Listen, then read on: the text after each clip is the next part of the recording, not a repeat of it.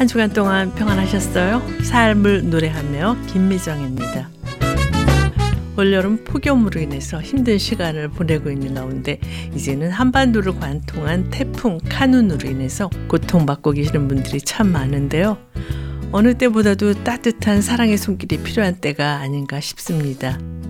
예수님께서는 마태복음 이십이 장에서 내 이웃을 내 몸같이 사랑하라 라고 명령하고 계신데요. 하나님께 거저받은 사랑을 주위에 나눠줌으로 하나님의 사랑을 전하는 귀한 도구로 사용되는 우리 모두가 되기를 바라면서요. 주의 사랑으로 사랑합니다. 호산나 싱어즈의 찬양으로 들으시겠습니다.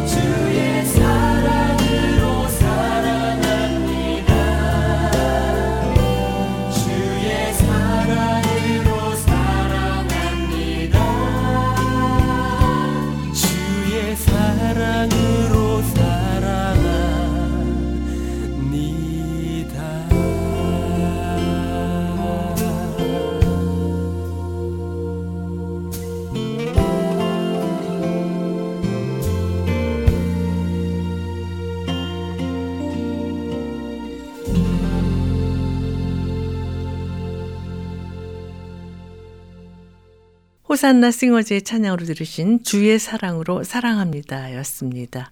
우리가 무엇을 잃기 전까지는 그 잃어버린 것의 소중함을 모르는 것이 사실입니다. 하지만 우리가 무엇을 얻기 전까지는 우리에게 무엇이 부족한지를 깨닫지 못하고 있는 것 또한 사실입니다. 네, 이런 내용의 글을 읽은 적이 있는데요. 코로나십구 바이러스와 이상기후 등의 무서운 현상 앞에서 오늘 우리가 잃어버린 것은 무엇인지, 그리고 정말 내게 꼭 필요한 것은 무엇인지 생각하게 됩니다. 잠 못 이루는 밤을 위하여라는 명작을 쓴 스위스의 저명한 사상가며 법률가인 칼 힐트는 인간 생애의 최고의 날은 자기 인생의 사명을 자각하는 날이다. 하나님이 나를 이 목적에 쓰겠다고 작정한 그 목적을 깨닫는 것이다 라고 말했는데요.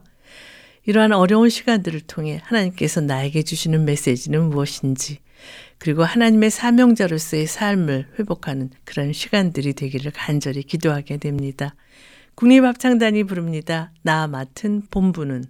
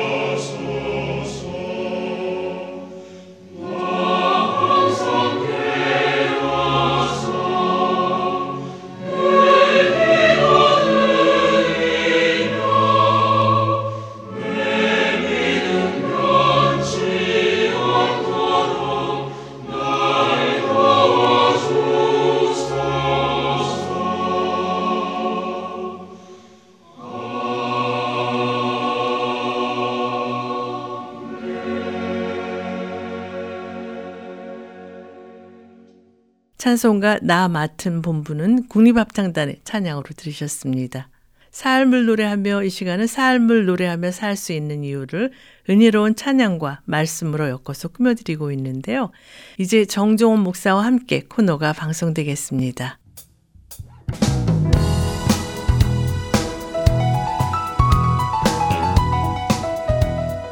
정종원 목사와 함께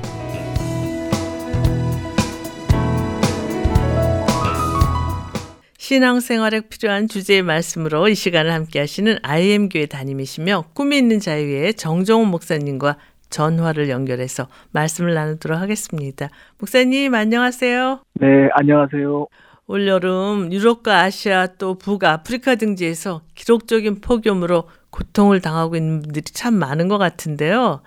이런 심상치 않은 기후변화에 대해서 하나님께서 우리에게 주시는 교훈은 무엇이라고 생각하세요? 그래서 참 어려운 얘기인데요. 한 두 가지를 생각했습니다. 하나는 인간의 연약함과 한계를 우리가 알라고 하시는 것 같습니다. 네. 사실 이 지구와 태양과의 거리가 정확하게 유지되지 못하면 생명 자체가 의미가 없는 거거든요. 네. 하나님께서 이렇게 우리를 지켜주셔야만 한다는 거, 또 어떤 상황에서도 하나님께서 하나님의 그 약속을 지키신다는 믿음이 있어야 우리가 위로를 받을 수 있을 것 같고요. 또 하나는 사람들이 너무 편리함을 추구하는 세상이고 음. 이기심과 탐욕에 점점 더 사라져가기 때문에 결국은 우리는 어려움을 겪게 되는 것 같아요. 네. 진리는 그렇습니다. 하나님께서 이 죄로 얼룩진 세상에서 땀과 피와 눈물이라는 액체를 아끼려고 한다면 음. 반드시 재앙과 고통을 보다는 것입니다. 네. 그래서 우리가 어렵지만 이때일수록 더 하나님을 바라보며 중보하며 지낸 것이 마땅할 줄 압니다. 네, 찬양을 듣고 오늘 준비하신 말씀을 나눴으면 하는데요. 어떤 찬양 준비하셨어요? 네, 부흥 한국의 부흥 함께 듣도록 하겠습니다. 네. 살아계신 하나님 아버지, 하나님을 섬긴다고 하면서도 죄악을 사랑하고 마음에 원하는 길을 따라 살던 우리를 용서하시옵소서. 이제 회복시키시고 치유하시는 예수님의 보혈로 우리를 정결케 하옵시고 성령의 능력으로 기름 부으사 만민을 위하여 일어나게 하시옵소서. 흰옷을 입은 하나님의 거룩한 백성들이 이 땅 가득하게 일어나 열방을 향하여 행진에 나아가게 하시옵소서. 주여, 주의 일을 이 수년 내에 부응케 하시옵소서. 이 수년 내에 나타내시옵소서. 진노 중에라도 긍휼을 잊지 마시옵소서. 이 땅의 화구함을 보소서. 하늘의 하나님, 긍휼을 베푸시는 주여, 우리의 죄악 용서하소서. 이 땅 고쳐 주소서. 이제 우리 모두 하나 되어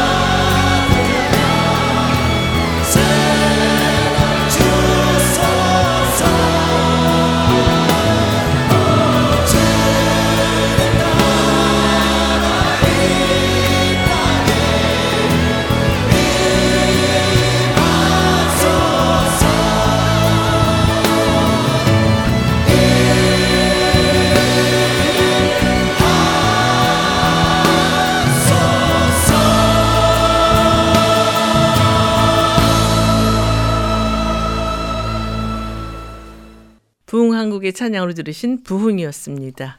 목사님, 오늘은 어떤 주제로 말씀을 준비하셨어요? 네, 사도행전 오 장 일 절부터 십일 절까지 아나니아와 삽비라의 그 사건을 보면서 탐욕과 위선은 소중한 것을 죽인다라는 제목으로 나누겠습니다. 네, 오늘 주제가 탐욕과 위선은 소중한 것을 죽인다라고 하셨는데요.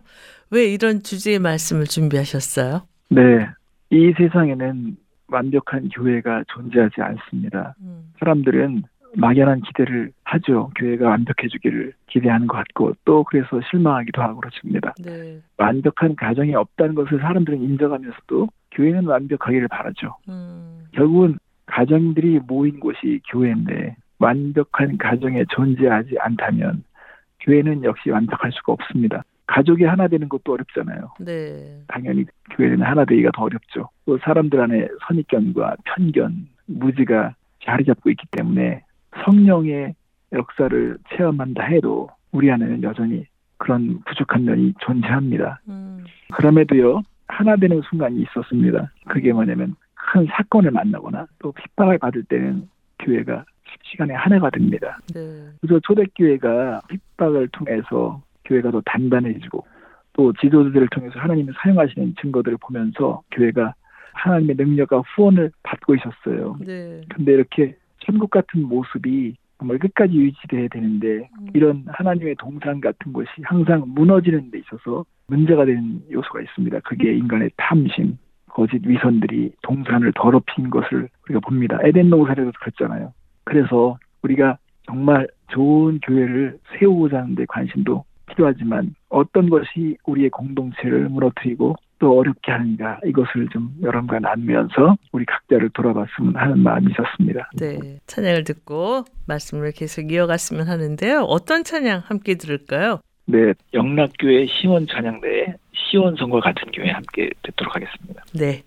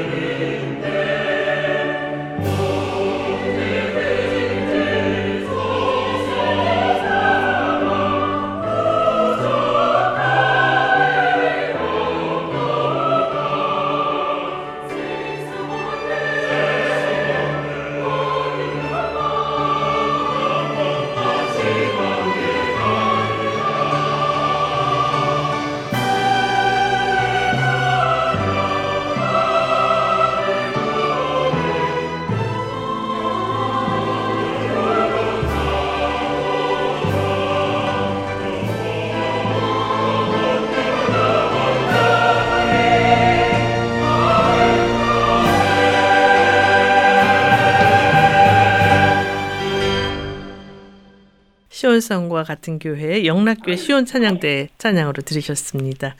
오늘은 아이엠교회 정종원 목사님과 탐욕과 위선은 소중한 것을 죽인다라는 주제로 말씀을 나누고 있는데요. 목사님, 오늘 성경 본문이 사도행전 오 장 일 절에서 오 절이라고 하셨는데요. 본문의 내용 먼저 말씀해 주시겠어요? 조금 전에도 제가 말씀드렸지만 초대교회는 재산을 공유할 만큼 그렇게 가난한 사람이 가난을 느끼지 못할 정도로 부유함을 경험했던 교회였습니다. 네. 그래서 칭찬을 받았고요. 구원받는 사람이 막 날마다 늘어났습니다. 그러니 이때 신령을 쓰는 존재가 있죠. 사단은 너무 이런 상황이 견디지 못하게 싫었을 것입니다. 네. 사단은 에덴 동산에서 인간의 탐욕을 가지고 유혹했고 결국은 그런 탐욕을 가진 사람들을 통해서 동산에서 쫓겨나게 만들었습니다. 음. 근데 초대교회가 이렇게 아름다운 공동체였던 상황에서 아나니아와 삽비라 부부가 탐욕을 가졌다는 것을 사단이 알았습니다. 네. 탐욕이라고 하는 것은 세상 것도 갖고 하나님의 것도 갖고 싶어하는 것이죠. 음. 세상 것을 다 가지면서도 영적으로 보이고 싶은 그런 마음들이 탐욕입니다. 음. 예를 들면 바나바가 자신의 전 재산을 교회 앞에 바쳤어요. 네. 정말 그가 자발적으로 바친 거예요. 믿음으로 기쁘게 바친 겁니다. 이때 사람들은 바나바에 대한 존경하는 마음이 분명히 들었을 거예요. 네. 그런데 아나니아와 삽비라는 이것을 잘못 해석했죠. 우리가 저렇게 재산을 바칠 수 있다면 우리도 존경을 받을 텐데 재산을 다 바칠 수는 없고 그래서 바친 것처럼 위장하겠다는 생각을 가진 거죠. 네. 근데 이게 문제가 뭐냐면 부부가 함께 같은 마음을 가지고 그 일을 시도했다는 것입니다. 그래서 이 문제가 좀 심각한 거죠. 네. 한 사람이라도 거기에 대해서 문제를 제기하거나 그럴 수는 없다고 했어야 되는데 그 두 부부가 같은 마음으로 탐욕에 사로잡혔기 때문에 거짓의 사람으로 이제 위장하게 되고 또 어려운 일을 만나는 것을 우리가 볼 수 있습니다. 네. 그런데 탐욕과 위선은 어떤 연관이 있나요, 목사님? 탐욕은요, 위선을 부르게 됩니다. 음. 두 얼굴 같습니다. 연기를 합니다. 소유를 다 판 것처럼 연기를 합니다. 그 연기를 아주 너무 완벽하게 잘 합니다. 그래서 사도행전 오 장 일 절부터 이 절 말씀을 보면요. 아나니아라 하는 사람이 그의 아내 삽비라와 더불어 소유를 팔아 그 값에서 얼마를 감춤해 그 아내도 알더라. 얼마만 가져다가 사도의 발 앞에 두니라고 했습니다. 여기서 얼마를 바치고 얼마를 감췄는지 정확하게 퍼센티지가 나오지 않습니다. 근데 퍼센티지가 중요한 것이 아니라 부부가 같은 마음으로 소기를 했다는 것입니다. 마, 마음가짐이 정말 중요하잖아요. 네. 그렇다면 탐욕은 위선을 부른다 그러셨는데요. 이 위선의 특징은 무엇인가요? 위선은 거짓에 굴복한 것입니다. 음. 하나님을 속이려 드는 것. 그래서 사도행전 오 장 삼 절에 베드로가 말합니다. 아나니아여, 어찌하여 사단이 내 마음에 가득하여 내가 성령을 속이고 땅값 얼마를 감췄느냐라고 질문합니다. 하나님은 속지 않죠. 네. 그런데 이들이 하나님을 속일 수 있다고 생각했습니다. 하나님은 베드로에게 성령으로 이런 모든 상황을 포착하게 하셨습니다. 그래서 그들의 마음의 문제를 지적하고 계셨어요.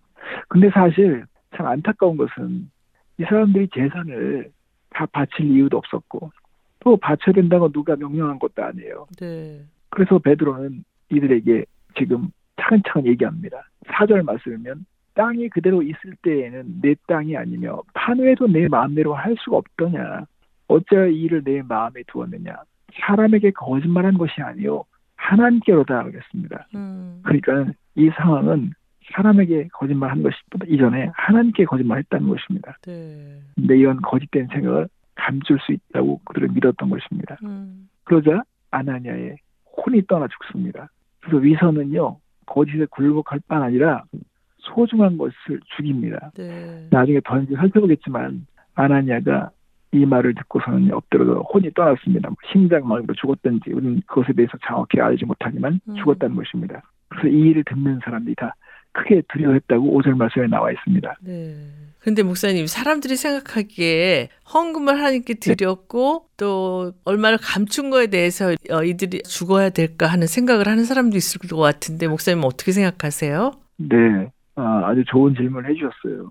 우리가 이렇게 보면 어떻게 뭐 이 정도까지 이렇게 심각하게 다룰 수 있을까? 뭘 그렇게 헌금을 가지고 저렇게 죽기까지 하시는가라고 사람들이 궁금하게 될 수 있어요. 네. 네, 우리가 여기서 생각해 볼 게 있습니다. 지금 이 초대교회의 이런 상황과 또 지금의 이런 주어진 과제가 아주 중요한 위치에 있었습니다. 음. 자, 요즘 우리가 뉴스를 보면요.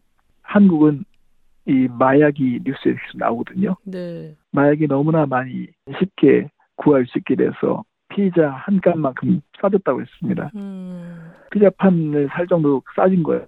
네. 그리고 학원에게서조차도 마약을 다른 음료수를 파는 사람이 있어서 그게 씨씨티비에 찍혔습니다. 음. 연예인들도 막 마약에 빠져들고요. 그렇다면 우리 미래의 자녀들까지도 이 마약이 손을 뻗치고 있는 상황이에요. 네. 그렇다면 이 마약이 심각한데 제가 이 미국에서도 어느 도시는 완전히 좀비 도시예요. 음. 사람들이 막 이렇게 뼈가 막 휘어지고요. 진짜 좀비처럼 길거리에 막 뒹굴어 있어요. 음. 마약이 그렇게 사람을 맞는 거거든요. 네. 한국도 멀지 않아 이런 일이 없으려는 법 없거든요. 음. 그래서 마약을 퇴치하려면 손방망이 같은 처벌이 있으면 안 됩니다. 네. 그거 비웃게 됩니다. 그래서 강력한 처벌을 해서 사람들에게 교훈을 주고 상징과도 같은 벌을 내려야만이 사람이 엄두도 못 내거든요. 네. 하나님의 은혜와 사랑을 사람들은 좋아하지만 하나님의 공의와 진리와 거룩함에 대한 부분은 소홀히 했을 때 사람들은 죄로 쉽게 빠져듭니다. 음. 하나님께서 이 초대교회는 역사의 새로운 챕터를 여시는 상황이었어요. 네. 그래서 하나님께서 무엇을 싫어하는지 무엇이 인간 사회의 심각한 문제인지를 경고하시는 차원에서 처벌을 하는 거죠. 우리가 미국에서도 제가 이제 교통 딱지라든지 주차 위반으로 벌금을 받은 적이 있어요. 네. 미국 오자마자 학교에서 아이가 안전벨트를 매지 않은 상태에서 티켓을 받은 거예요. 네. 제가 그냥 주차하고 아이를 기다리는데 근데 이백칠십 불을 받은 거예요. 벌금을요. 한국 돈으로 삼십만 원을 받은 거죠. 벌금이요. 네. 그 다음부터는요. 차 타면 무조건 안전벨트를 매요. 네. 기본적으로. 그래서 벌금이 정말 중요한 부분, 이거 너무 심각하다. 음주운전이 심각하다. 정말 인간에게 너무 심각하다라고 하는 것이 있으면 그거에 대해서 교훈을 주려면 엄벌을 처하는 경우가 있어요. 음. 그것처럼 하나님의 공의가 어떠한지 거룩함이 어떤 것인지를 알게 하시기 위해서 이런 하나님의 그 심판이 가했다고 생각하시는 게 맞을 것입니다. 네. 찬양을 듣고 말씀을 계속 나눴으면 하는데요. 어떤 찬양 추천해 주시겠어요? 네. 은혜 아니면 김대환 씨의 찬양을 듣겠습니다. 네.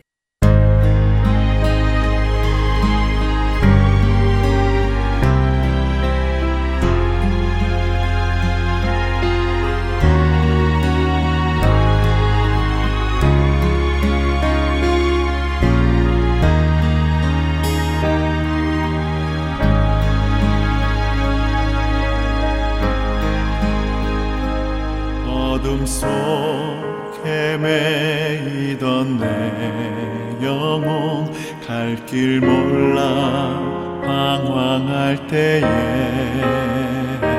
주의 십자가 영광의 그 빛이 나를 향해 비추어 주셨네. 주홍빛보다 더 붉은 그리스도의 피로 씻기어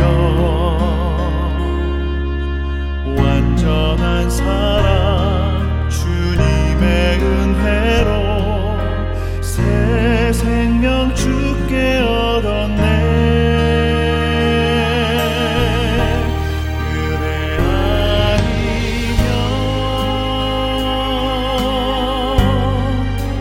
서지 못하네.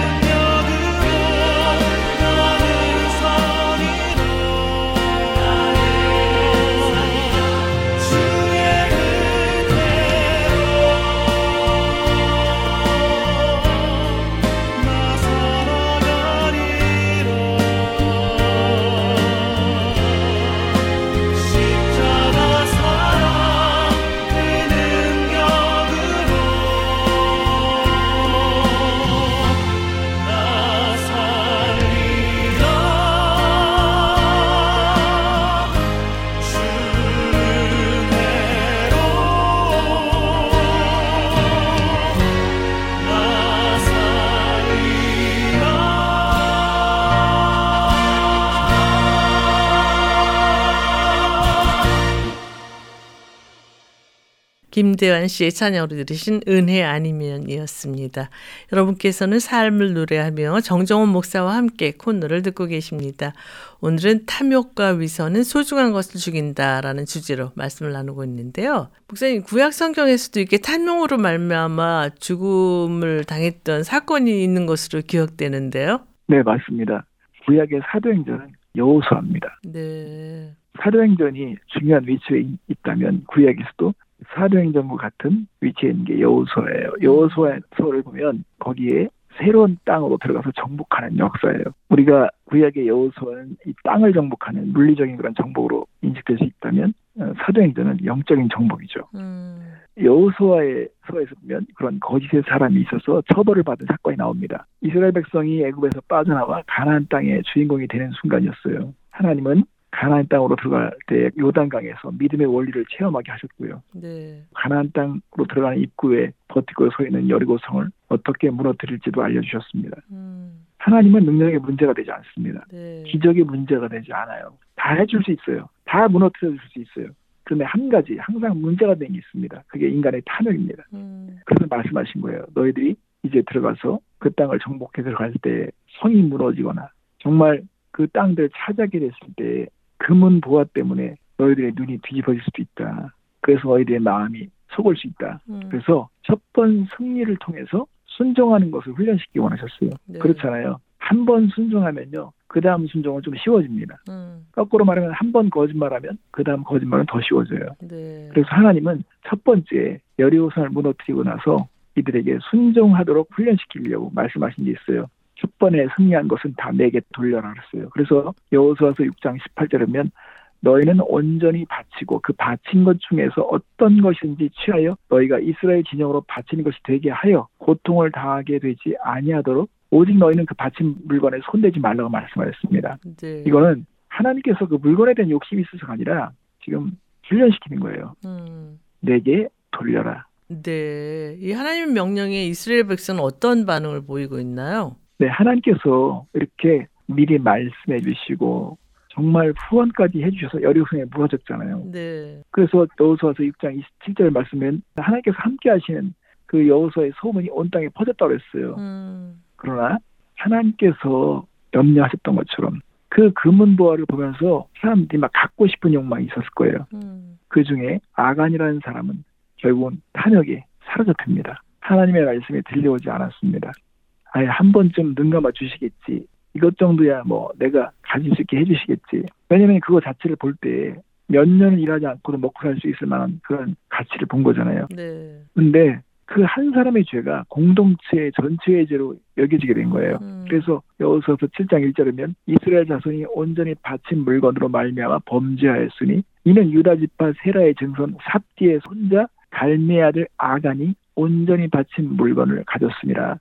여호와께서 이스라엘 자손들에게 진노하시니라고 했습니다. 네. 아간에게 진노했다고 말씀하신 것이 아니라 이스라엘 자손에게 진노하셨다는 거예요. 음. 그러니까 아담의 죄가 모든 인류에게 있어 유전이 된 것처럼 이 아간이 범죄함으로 말미암아 하나님께서 이스라엘 전체의 자손의 죄악으로 보신 것입니다. 네. 그러니까 하나님께서는 어느 자손 누구의 조상까지 다 살펴서 보고 계신 것입니다. 음. 이런 아간의 불순종에 진노하신 하나님께서는 이스라엘 백성들에게 어떤 교훈을 주시나요? 네, 하나님은 교훈을 주셔야 되겠죠. 네. 그냥 넘어가서는 안 되죠. 이걸 그냥 넘어가면 더 치명적입니다. 그래서 하나님은 분명한 교훈을 주시기 위해서 그 다음 전투, 아이성 전투에서 패하게 하십니다. 네. 그 이름이 참 묘하게도 우리에게 쉽게 이해될 수 있도록 아이성 전투, 아이같이 작은 성에서 이스라엘 백성은요, 싸움에서 패하게 됩니다. 음. 여호수아서 칠 장 오 절 말씀해 보면 아이 사람이 그들을 삼십육 명쯤 쳐 죽이고 성문 앞에서부터 스바림까지 쫓아가 내려가는 비탈에서 쳤으므로 백성의 마음이 녹아 물같이 된지라. 그러니까 이스라엘 백성은요, 이때 너무 당황한 것입니다. 음. 패잔병이 돼 돌아왔어요. 또 사상자가 생겼습니다. 여호수아는 이런 상황에서 당황할 수밖에 없었습니다. 네. 하나님을 잘 아는 여호수아였는데 여리고성을 이렇게 우리가 아무 수가 없이도 무너뜨리게 하셨는 하나님께서 왜 이런 작은 성에서 우리가 무너지게 하셨는가 하고 베드로가 물을 수밖에 없었죠. 네. 그래서 칠 장 칠 절에는 이르되 슬프도소이다. 주 여호와여 어찌하여 이 백성을 인도하여 요단을 건너게 하시고 우리를 아모리 사람의 손에 넘겨 멸망시키려 하셨나이까.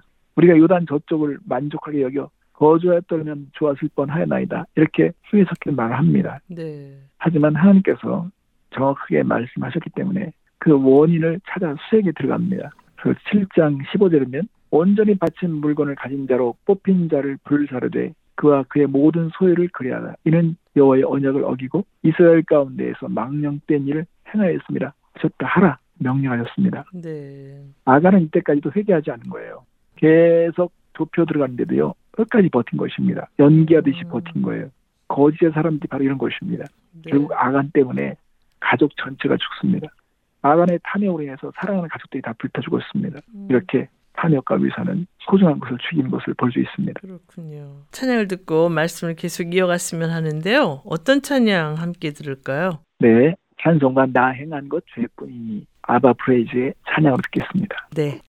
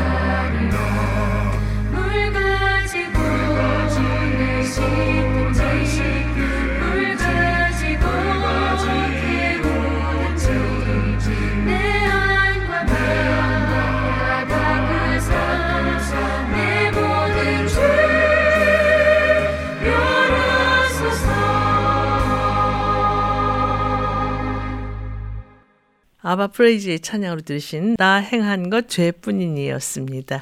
여러분께서는 삶을 노래하며 정종원 목사와 함께 코너를 듣고 계십니다. 오늘은 탐욕과 위선은 소중한 것을 죽인다라는 주제로 말씀을 나누고 있는데요. 목사님 다시 사도행전으로 돌아와서요. 아나니아와 삽비라의 죽음을 통해서 하나님께서 우리에게 주시는 교훈은 무엇이라고 생각하세요? 네, 아나니아와 삽비라의 죽음이 그렇게 심각하다고 말할 수 없는 것은 이제 사도행전은 하나님의 백성의 역사의 새로운 장이 열리는 시기였기 때문에 주의 깊게 봐야 됩니다. 네.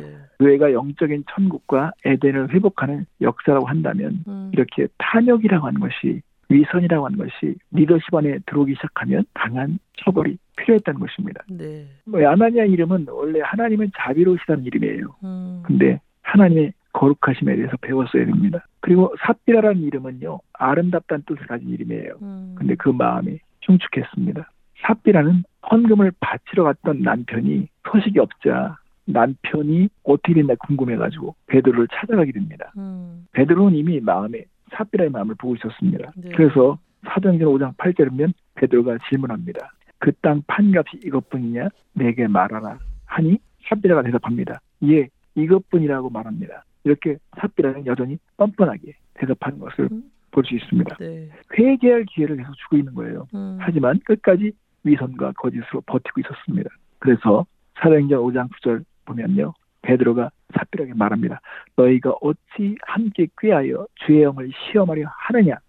지금 남편이 죽어서 장사를 하고 오는 사람들이 이 문 앞에 도착할 것인데 너도 죽을 거라고 말씀을 전합니다. 음. 보라, 내 남편을 장사하고 오는 사람들의 발이 문 앞에 이르렀으니 또 너를 메어 내가리라. 그렇게 말하자요, 역시 삽비라도 혼이 따라서 죽습니다. 음. 같은 날 부부가 죽었어요. 탐욕과 위선은 이렇게 거짓에 굴복하게 되고 심각하게 소중한 것을 죽입니다. 소중한 가족들이 죽는 거예요. 부부가 서로 저항하고 꾸짖고 싸웠어야 됩니다. 그게 가족을 살리는 길이에요. 네. 근데 두 사람이 합작으로 모여있기 때문에 하나님은 손을 대실 수밖에 없었습니다. 너무 안타까우네요. 찬양을 듣고 말씀을 계속 나눴으면 하는데요. 어떤 찬양 준비하셨어요? 네, 어노인팅의 주님 나를 붙드소서 함께 듣겠습니다. 네.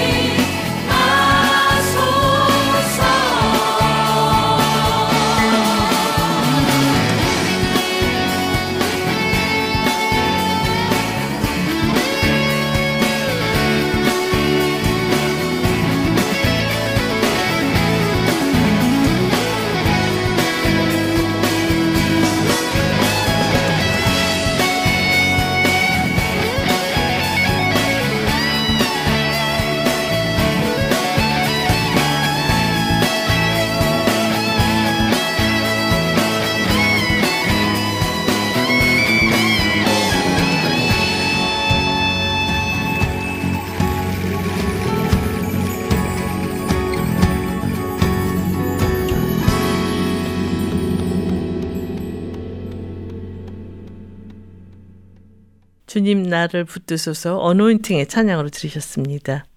여러분께서는 삶을 노래하며 정종원 목사와 함께 코너를 듣고 계십니다.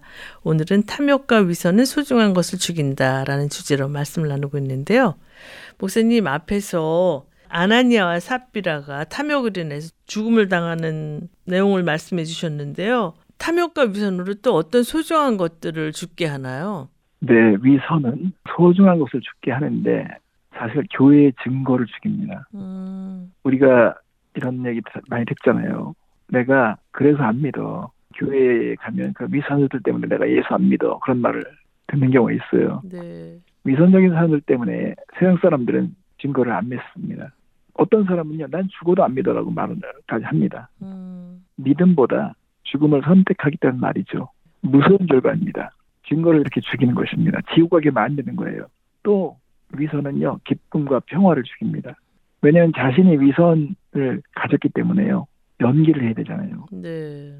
연기를 하니까 마음이 편할 리가 없죠. 이거 늘 예민해 있어요. 분석적입니다.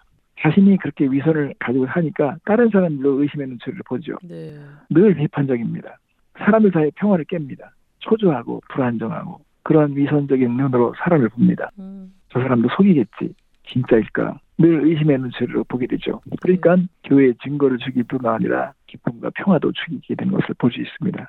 소중한 것을 결국 죽이게 됩니다. 네. 아나니아와 삽비라가 이렇게 같은 날 죽는 것을 본 초대교회 성도들의 반응은 어, 어떠했나요? 네, 오 장 십일 절이면 온 교회와 이 일을 듣는 사람들이 다 크게 두려워하니라라고 말씀하셨습니다. 네. 자, 이런 두려움은요, 사실은 좋은 두려움이라고 생각합니다. 음. 경외의 두려움이죠. 탐욕과 위선을 우리가 물리치려면 우선 큰 두려움이 있어야 됩니다. 네. 정말 죽어나가는구나. 무엇인가가 죽어야 되는구나. 그래서 사람들은 소중한 교훈을 배우기 시작한 것입니다. 네. 그러면 탐욕과 위선에서 벗어나려면 어떻게 해야 하나요? 우선 두려움이 임하는 것으로 인해서 사람들의 어떤 행동의 변화가 있고 마음의 변화가 있는 것은 사실이죠. 네. 그러나 두려움만 가지고는요, 오래 버티지 못합니다. 보다 더 적극적이고 긍정적인 그런 변화가 있어야 되는데요. 우리는 은혜의식이 필요합니다. 음. 감사의식이죠. 사도 바울은 고린도전서 십오 장 십 절에 내가 나 된 것은 하나님의 은혜로 된 것이니 내게 주신 그의 은혜가 헛되지 아니하여 내가 모든 사도보다 더 많이 수고했으나 내가 한 것이 아니 오직 나와 함께 하신 하나님의 은혜로다. 이렇게 고백합니다. 그러니까 이렇게 하나님의 은혜로 됐다는 것, 은혜에 사로잡힌 생각을 가지릅니다. 제가 몇 주 전에 대형 마켓을 딱 들어가는데요. 네. 미국에도 마켓이 막 생겨요, 도시마다. 음. 근데 이제 새로운 신도시에 가서 마켓을 봤더니 마켓이 어마어마하게 큰 거예요. 한국 마켓인데. 근데 네. 요소 요소에 각 나라의 대표적인 것들이 들어와 있었어요. 음. 그러면서 제가 드는 생각이 이렇게 아이템들이 많은데 이 중에 하나만 영원히 갖지 않는다면 난 모든 것을 얼마든지 갖게 해주시겠다.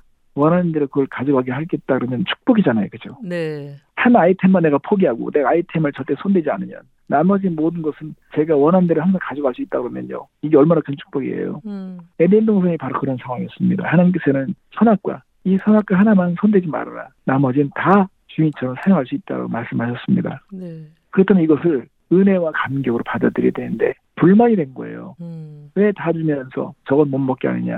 이렇게 은혜의식이 없으면 감사를 잃게 되고 불만자가 되고 탐심의 사람의 마음에 사로잡히게 되는 거예요. 네. 그러니까 하나님을 진정으로 예배를 하려면 은혜와 감격 속에서 드려야 되는데 탐심이 있으면 그게 우상으로 달려가거든요. 네. 예배에 있어서 우리가 하나님, 하나님만의 은혜로 만족할 때 진정한 예배자가 되는 거예요. 음. 그런 만족의 반대는 탐심이죠. 그래서 항상 하나님은 이 탐심에 대한 문제를 심각하게 다루신 것입니다. 또 하나는요. 위선은 겉으로 조장하고 모방하는 것입니다. 그렇기 때문에 우리 내면의 역사에 관심을 가지게 됩니다. 빌립보서 이 장 십 절 들으면 너희 안에서 행하시는 이는 하나님이시니 자기의 기쁘신 뜻을 위하여 너희에게 소원을 두고 행하게 하시나니라고 말씀하셨습니다. 우리 속에서 역사하시는 분을 따라서 변화되는 것을 우리가 관심을 가지게 됩니다. 네. 그래서 여러분 우리가 찬양할 때 모든 것을 드립니다. 막 이렇게 찬양하잖아요. 네. 그냥 우리가 지금 살아있는 거 감사한 거예요. 모든 거 다 안 드리잖아요. 그러네요. 말은 이렇게 모든 거 드린다고 하잖아요. 음. 그러니까요. 우리가 죽어 마땅한 것인데 지금 하나님이 살려주신 걸 감사해야 됩니다. 네. 하나님은 우리 약함을 아세요. 그래서 정직한 자를 좋아하십니다. 음. 하나님 또 넘어졌네요. 제가 이렇게 못하는 거 아시잖아요. 그렇지만 우리의 최선을 다해야 하는 거 이걸 하나님께서 아시잖아요. 그 소리는 늘 진실하고 겸손해야 합니다. 음. 하나님의 은혜 속에 감사하고 내면의 역사에 관심을 갖기 시작하면 탐진과 의선에서 벗어날 수 있을 거라고 생각합니다. 네, 목사님과 말씀을 나누다 보니까 벌써 마쳐야 시간이 다 됐어요. 찬양 들으면서 이 코너를 마쳤으면 하는데 어떤 찬양 함께 들을까요? 꾸미는 자유의 그 마음을 지닌 자 함께 듣겠습니다. 네, 찬양 들으면서 정종원 목사와 함께 코너를 마치겠습니다. 목사님 귀한 말씀 감사합니다. 네, 감사합니다. 주를 믿는 자 그 빛에 거하는 자 저의 마음이 정오의 햇빛과 같으며 주를 아는 자 그 마음을 지닌 자는 그의 가슴에 시온의 대로가 있네. 주를 믿는 자, 그 빛에 거하는 자, 저의 마음이 정오의 햇빛과 같으며 주를 아는 자, 그 마음을 지닌 자는 그의 가슴에 시온의 대로가 있네. 부르시는 그 음성을 따라 비추시는 그 빛을 따라 보이시는 그 손끝을 따라 그가 살리라 살리라.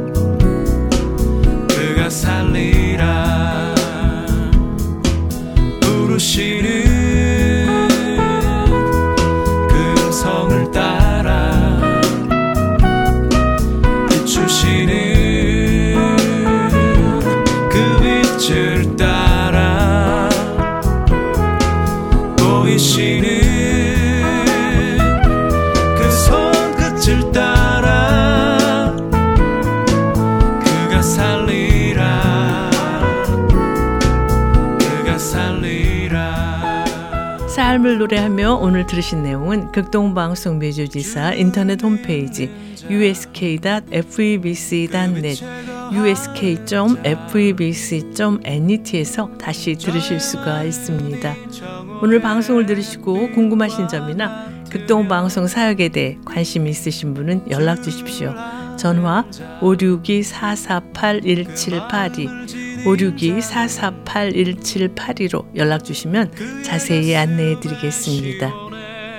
날마다 하나님의 은혜에 감사하며 하나님께서 주신 소중한 것으로 만족하며 살아가는 우리 모두가 되기를 바라면서요. 삶을 노래하며 오늘 순서를 모두 마치겠습니다. 지금까지 저는 김미정이었습니다. 안녕히 계십시오.